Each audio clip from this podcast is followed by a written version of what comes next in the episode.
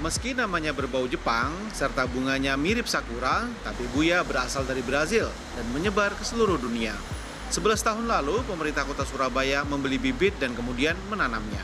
Saat berbunga pada awal Oktober seperti sekarang, pohon-pohon ini terlihat cantik, lebat berwarna-warni, dan meskipun berbatang keras, akarnya tidak merusak keramik trotoar.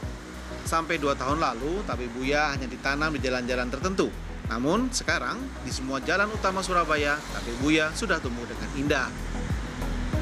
pohon tabe buya ini sebenarnya tumbuh subur di banyak negara ya, tetapi memang bunganya ini bisa berbeda di tiap negara. Mungkin tergantung dengan uh, cuaca atau kelembapannya. Kalau di Indonesia kebanyakan adalah berbentuk trompet seperti ini, seperti yang ada di Surabaya ini, warnanya bisa macam-macam.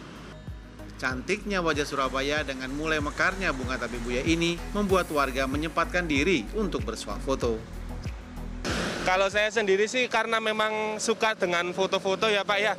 Kalau lihat banyak bunga pemekaran gini sih saya lebih suka ya Pak. Uh, saya katakan bahwa orang luar Surabaya aja mengaguminya. Kenapa kita sebagai warga Surabaya tidak juga mensyukuri adanya bunga-bunga yang bagus ini, indah ini. Pemkot Surabaya juga menjaga agar pohon tabe buya terhindar dari perusakan. Misalnya dilindungi dengan Perda 19 tahun 2014 yang mewajibkan penggantian tanaman yang dirusak oleh individu atau lembaga. Meskipun indah, tabe buya gampang rontok ditiup angin.